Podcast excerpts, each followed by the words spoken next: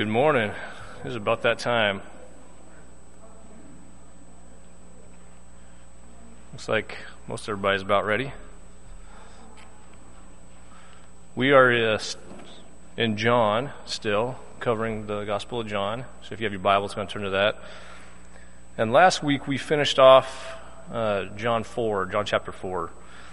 And I actually wanted to, before we go into John chapter 5, I wanted to go back and uh, just recall uh, a point there that I wanted to touch base about. And that was where Jesus was talking to the Samaritan woman by the well and answering her questions about worship. Um, we briefly covered it, but I again wanted to take a second look at it since Jesus gave her and us an important insight into worship uh, and insight into God and how He desires to be worshiped. And those are verses uh, 30, uh, 23 and 24. And again, he answers her. It says, But an hour is coming, and now is, when the true worshipers will worship the Father in truth and spirit, spirit and truth. For the Father is seeking such to worship him. God is spirit, and those who worship him must worship in spirit and truth. Now, uh, our God is not physical. Uh, he's spiritual, and He wants us to worship Him uh, with our whole being. He wants us to uh, worship Him with what makes us in His image and what separates us from all of His other creation, our spirit. And so we need to worship Him with our spirit, our whole being, our life, but we also worship Him, we see in truth. There's two parts of that. Uh, his truth, right? Uh, a lot of people these days are talking about our own truth. Um, there's only one truth, and that's God's truth, not man made truth. All throughout the Bible, we see uh, from the beginning of the Bible to the end uh, that not all worship is pleasing to God we don't we it's not something that we just worship him in the way that we want to worship him. Uh, from the beginning there was cain. And then we go on to uh, nadab and abihu. And we see also ananias and sapphira. And then in in the end or in matthew and in luke we see that there are many that will be saying lord lord call him lord lord but they they were not doing what was right. They were not uh, following him and for us to know the truth, we just seek Him. That's the examples that we're that we are given. Seek and you will find. we're to learn more about Him and His will through the Scriptures, and that's how we'll get our answers on what He wants us to do. Uh, it should always be a God-centered worship, not self-centered. So, what if we do one aspect and not the other? What if we worship in spirit but not truth, or truth and not spirit? Is that pleasing to God? Here it tells us that uh, to be a true worshiper, both aspects are needed. so, we should always be striving to focus our worship uh, and incorporate both of those aspects and making sure both of those are covered when we're doing such.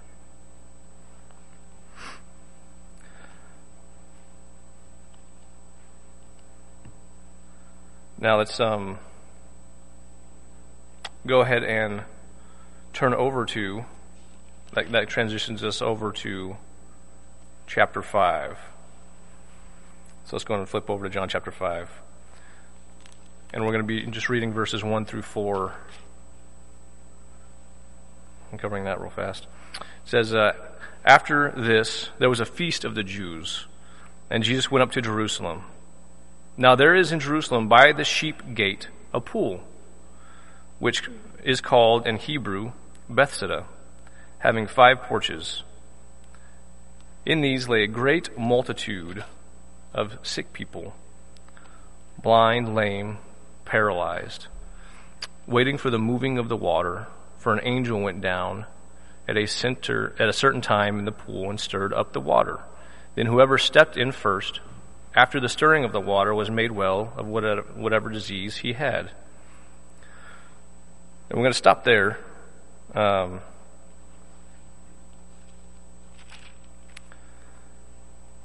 And I wanted to uh, look at that transition between 4 and 5. Throughout the, the book here, we've been reading about uh, the disbelief or the inability to comprehend uh, Jesus' teachings because of the people's refusal to listen or their certain mindset that they're not willing to change, that mindset on physical things. And as we continue through this chapter, we're going to see that progression of hostility uh, to them, uh, and then it, leading up to the point of them taking Jesus' life. Now, uh, the verses that we just read, uh, you'll see that if you're reading ESV, um, it's actually missing verse four in some. If you're especially if you're reading the electronic, uh, because the second half of verse three and verse four were actually not in the very original manuscripts, which is kind of interesting. Uh, but they were put in. Uh, sounds like most likely by a scribe trying to explain why these people were coming to these, why these sick people were coming to the portico uh, and this pool.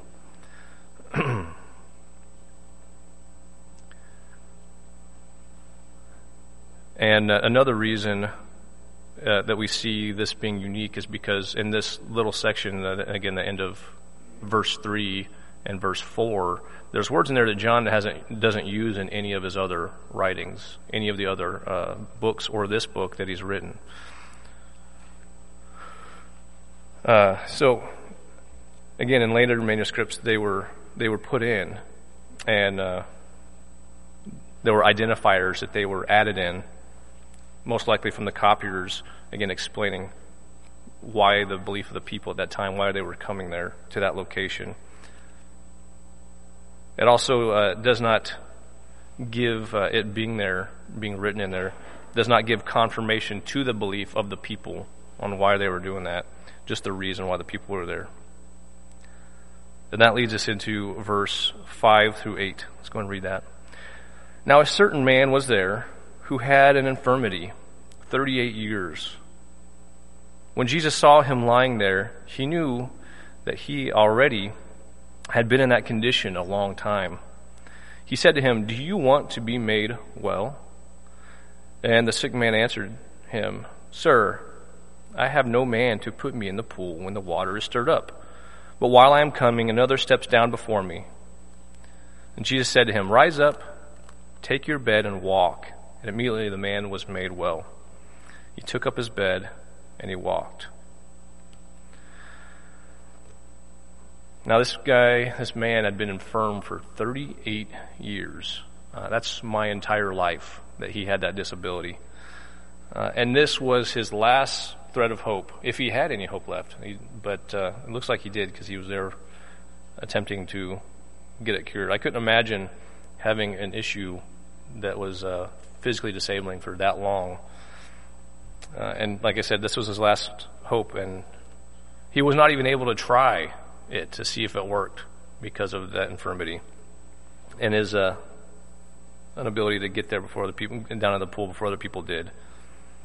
And Jesus, walking around, looked and he saw him. And knowing him, uh, knowing that,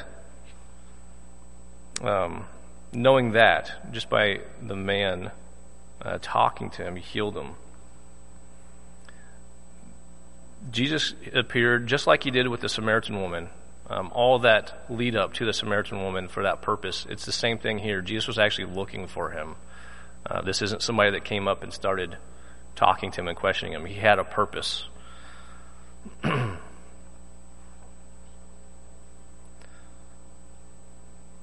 I think the question that he asked was a pretty simple question Do you want to be healed? But that question had more meaning than just it, because he knew he wanted to be healed.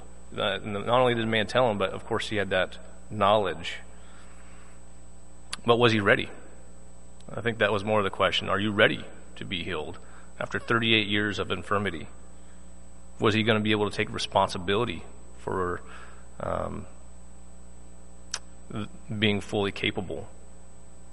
Was he ready for that? The man, interestingly enough, didn't have a request. He did make a subtle uh, suggestion that he needed help into the pool, though he didn't ask for it. But he indicated that he was ready to be healed and that he was trying to.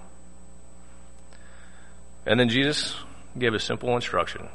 Simple but impossible instruction.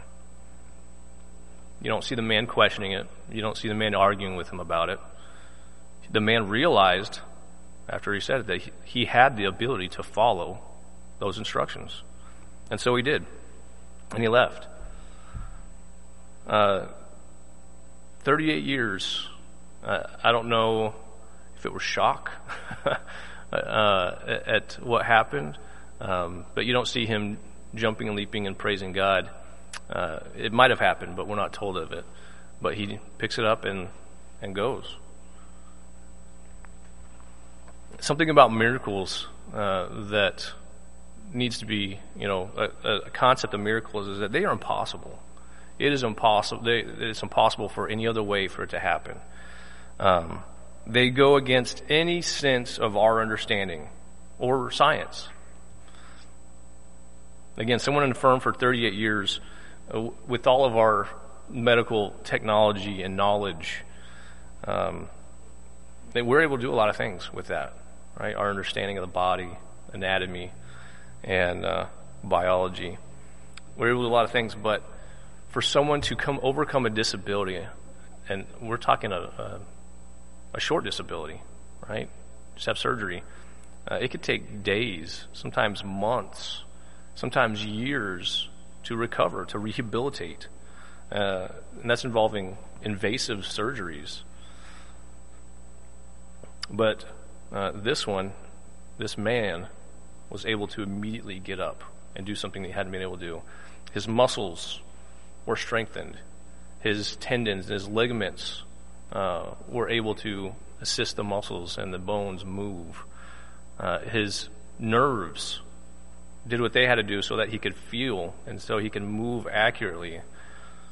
Um, again, we don't know his infirmity, but just the atrophy of not being able to use your body the way that you're normally able to um, that sets in, uh, that takes a while to overcome. And this guy was immediately ma- uh, able to to do things he hasn't been able to. Uh, Jesus was able to fix him. That shows, um, and that's immediate, right? And that shows, again, his dominion over creation, and which is something that we'll continue to see with all of the other miracles. That leads us into verse 10 through 15.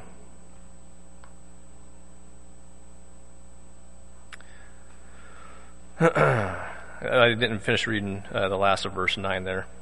So he took up his bed and walked, and that day was the Sabbath when that occurred. The Jews therefore said to him, uh, who was cured, It is the Sabbath. It is not lawful for you to carry your bed. He answered them, he who made me well said to me, Take up your bed and walk. And they asked him, Who is the man who said to you, Take up your bed and walk? But the one who was healed did not know who he was, for Jesus had withdrawn, uh, a multitude being in that place. Afterward, Jesus found him in the temple and said to him, See, you have been made well. Sin no more, lest the worst thing come upon you. The man departed and told the Jews that it was Jesus who made him well.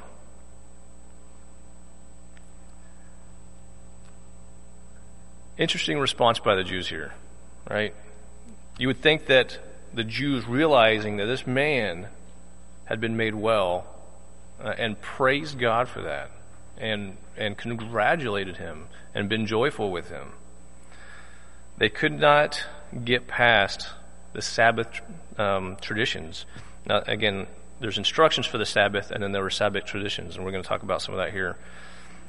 So the traditions, well, the the instructions for the Sabbath from God were they were the people were not to work on the Sabbath day,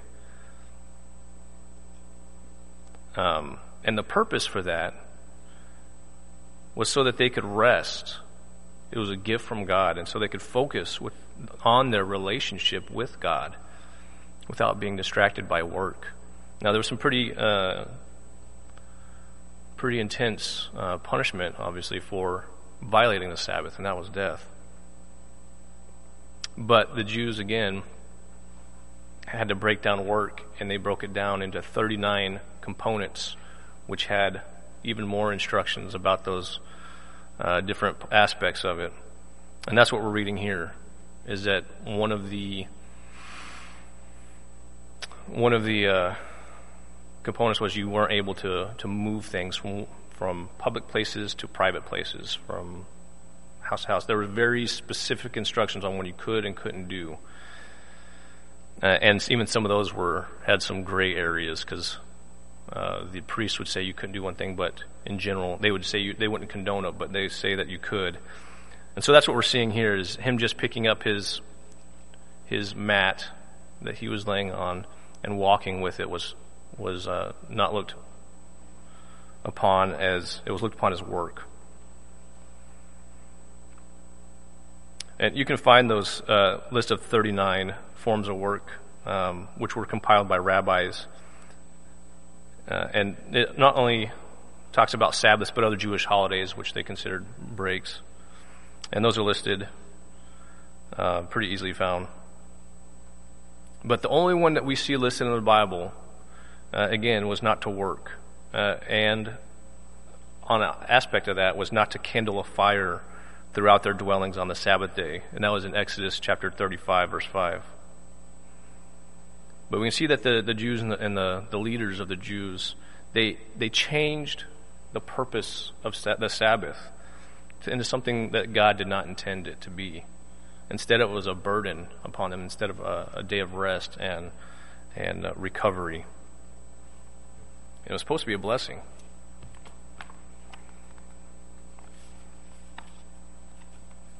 So they see the male, and they see that he's going against what the rabbis had determined to be work. His response was, I was told by the guy who healed me, the guy who obviously um, had more authority than I did, and I followed it. He obviously was from God because he was able to heal him. So we see Jesus come in contact with the male again, and he tells him to sin, not to sin anymore, so nothing worse would happen to him. And that's an, again, that's an interesting instruction. Uh, what does he mean by that? Some, uh, especially some of the Jews, would say that his sin caused the disability. And we read that common misconception that the sin of the parents or the person themselves caused their, their ailments or their disabilities. Now, obviously, uh, there's consequences that could have caused those things, consequences for sin, right? Uh, from his parents, even, uh, or from him sinning that could have caused it. And we see that Lamentations uh, 5 7 speaks to that.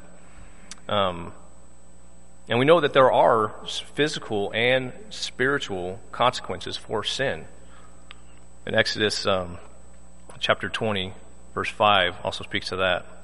But that was not usually what the Jews were, were referring to when mentioning it, right? It doesn't seem that they were mentioning that there the consequences for the sin. They're typically saying the sin caused these issues, um, had deeper, uh, deeper, um, essentially roots. And we read in Ezekiel chapter 18, verse 20, that we bear our own sins, not those of our family, which Jesus will address in, in, later on in chapter 9 when we read it.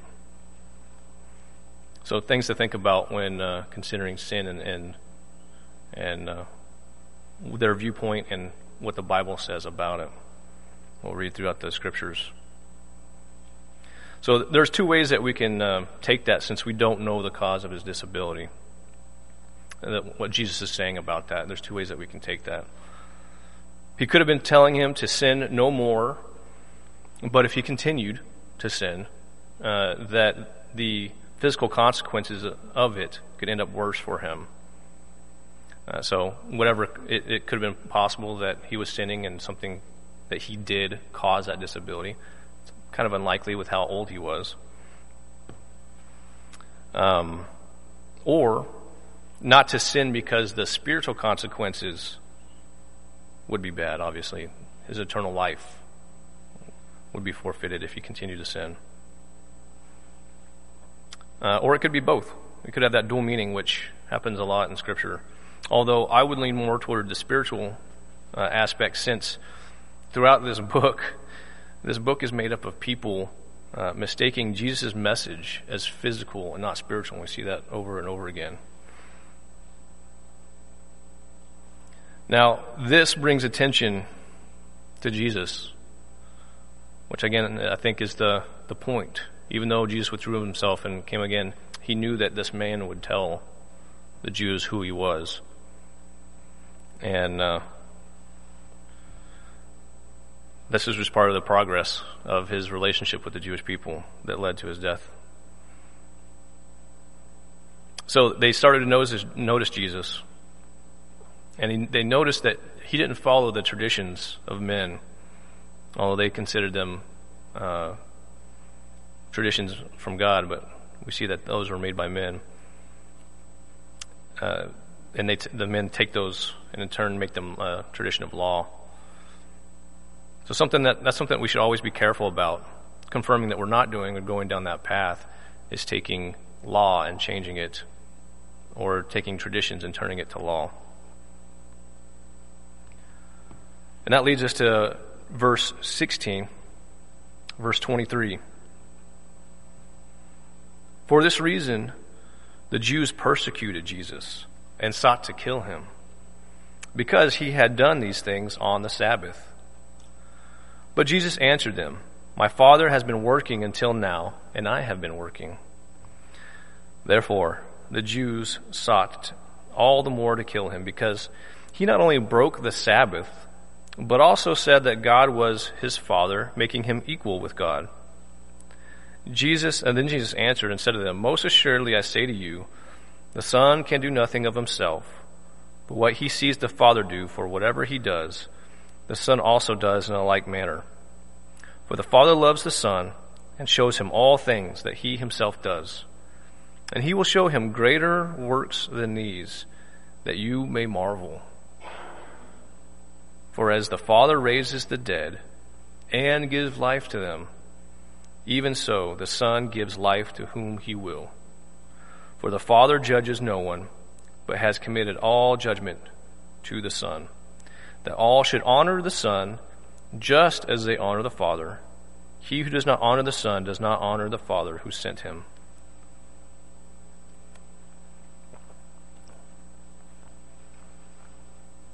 So again, breaking the Sabbath, the the uh, the punishment for that is death. So Jesus not was not only doing miraculous work on the Sabbath, we'll say work on the Sabbath, violating it, uh, but he was also telling others in their eyes to violate it also. Yet again, uh, like I said before, another miracle by design, breaking those cultural laws. Um, which the people were enforcing like they were given by God. Just like the interaction with the Samaritan woman, uh, he did it. He did it on the Sabbath.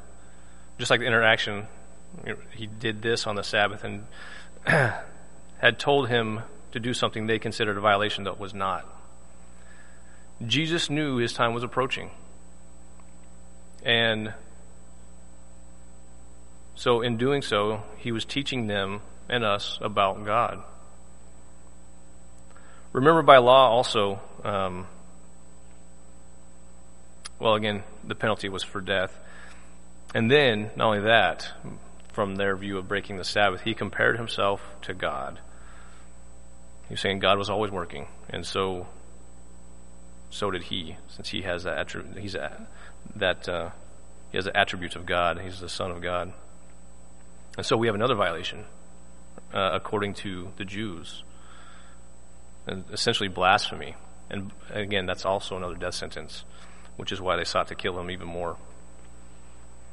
And Jesus tells them exactly what's going on here that he's being faithful to God, doing what God would do. And he's able to because God gave him the authority to. Jesus then goes on to talk about that authority how he is able to give life, but also execute final judgment. We know that he came into the world to save. Uh, but those who refuse him will be judged and condemned. He mentions how the Father and the Son are united, how they're one, so they cannot reject him and still honor God. And that continues, and he continues giving uh, evidence of that in verse um, 24. See, I already read 24. Nope. He continues on that in verse 24, so let's continue there. Verse 24 through 29. We'll read that. Most assuredly I say to you, he who hears my word and believes in him who sent me has everlasting life, and shall not come into judgment, but has passed from death into life. Most assuredly I say to you, the hour is coming, and now is, when the dead will hear the voice of the Son of God, and those who hear will live. For as the Father has life in him, so he has granted the Son to have life in himself. And he has given him authority to execute judgment also, because he is the Son of Man. Do not marvel at this, for the hour is coming in which all who, who are in the graves will hear his voice and come forth. Those who have done good to the resurrection of life, and those who have done evil to the resurrection of condemnation. I can of myself do nothing. As I hear, I judge, and my judgment is righteous, because I do not seek my own, but the will of the Father who sent me. Jesus, Jesus is saying some truths here that uh, the Jews are having trouble understanding or, or opening their minds to, which is again why they think he's doing things like violating the Sabbath and speaking blasphemy because they, they don't understand. Here, Jesus transitions from the present relationship between the Father and the Son, which he was doing before, uh, to the future relationship between the Son and mankind. Jesus says in verse 24 that we read that uh, essentially all that is needed is hearing the word and believing in him to obtaining eternal life and not being judged. Yet in verse 29, we see those who have done good being resurrected to life and those evil into condemnation. Is he contradicting himself again in the same, the same uh, couple sentences? Uh, no, we under we have the understanding that the scriptures go together as a to, to fulfill a picture. Uh, they tell us what is needed. He doesn't have to, every time he talks about, go through the whole process of salvation. We understand that when somebody hears the words and believe, they will continue down that progress, which again leads to doing right. So, throughout the scriptures, we see that, that process given to us about the need to hear to believe, to repent, to confess, and be baptized, and to continue to be obediently faithful. That is the compilation of what the scriptures give us that's needed. So when he says one thing, he that is what he's giving us. Is those all those steps? That's what his uh, his meaning is by that if you take just that one verse, or even that other verse, you take 24 or 29 out of context, you separate them from all the others, you're missing the whole picture. It's something that we should always be looking at is the picture that God gives us and not taking things out of context.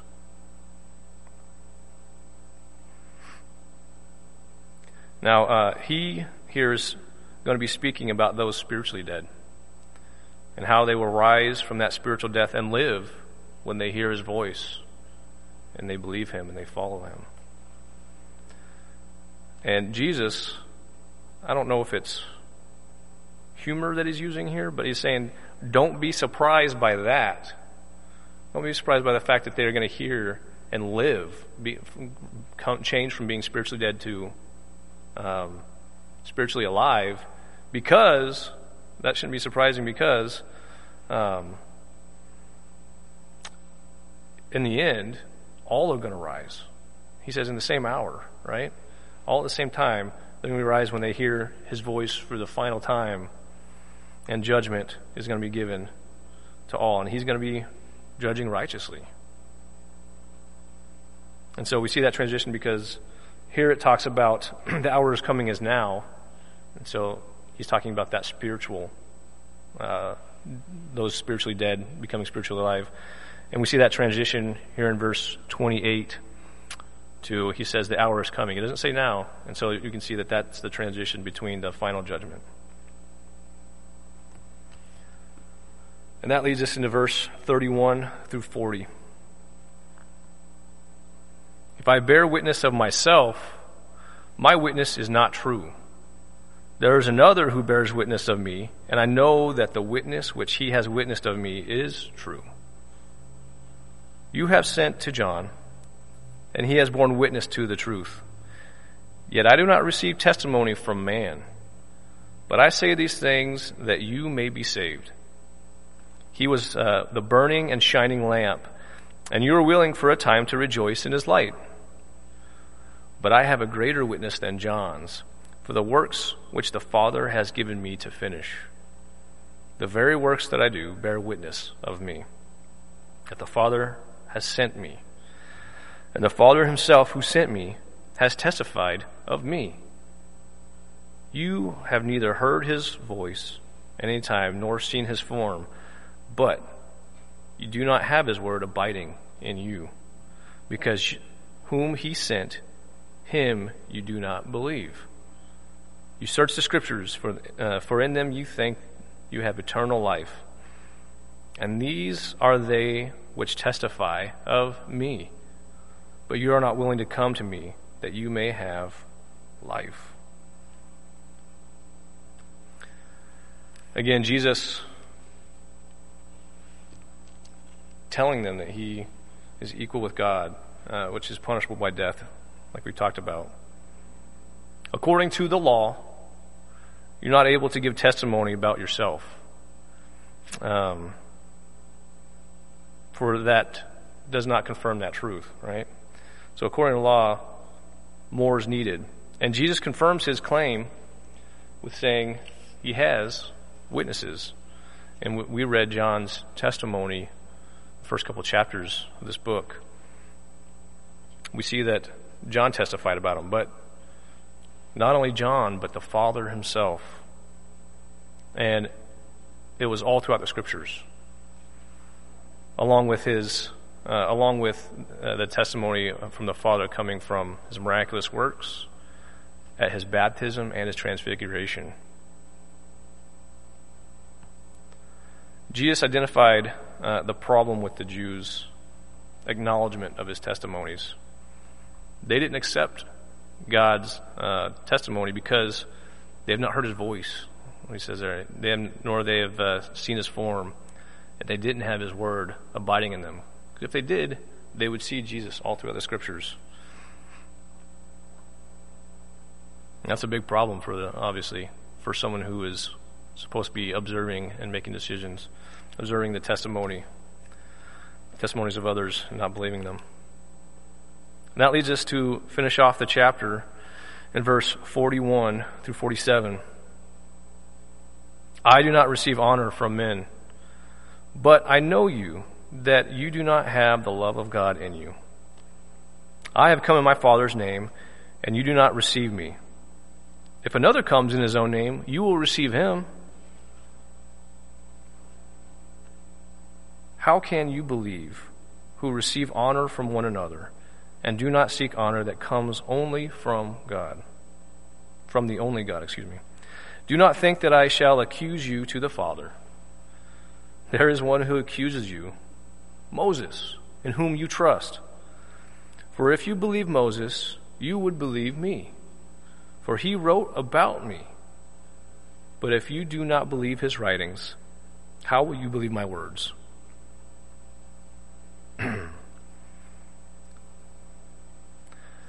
So uh, Jesus is accusing them of seeking honor from men. Something that Jesus was not trying to do is seeking honor from men. Only seeking uh, honor from God by doing his will. something that we should be striving for also. Interestingly, though, he says that he doesn't need to accuse them to the Father. He's not going to. He doesn't have to. Because uh, well, he's not going to be accusing them of the Father in their unbelief, again, because he didn't need to. The one person who they held in high esteem and followed so much uh, that they focused on was going to do that. They thought that they were being loyal to Moses by not accepting Jesus, when in fact they were going to be prosecuted by Moses because of it, since the law was pointing to Jesus that entire time. Uh, very, uh, I don't know if I was hearing this, it'd be very uh, upsetting to hear that I was trying to be faithful, and yet that I was following the wrong. Uh, I was changing things and following the wrong. The wrong. I mean, they were following the right thing to do, but they were misunderstanding, uh, disbelieving God, and not understanding the law and what it was pointing to. Um, you would hope that this would bring about the repentance of those who were hearing. But you can see that their heart was just hardened. They weren't accepting of the witnesses who testified about who Jesus was. Uh, we can only hope that uh, after his death and resurrection, we do see that many were converted. And we hope that those that were hearing this word, because the judgment was just going to be worse, obviously, than before. Uh, that closes out chapter 5, and that's where we're going to lead off. Uh, thank you for this time. And we still have a couple minutes, so uh, just, I guess, fellowship with each other. And if any questions or comments, feel free.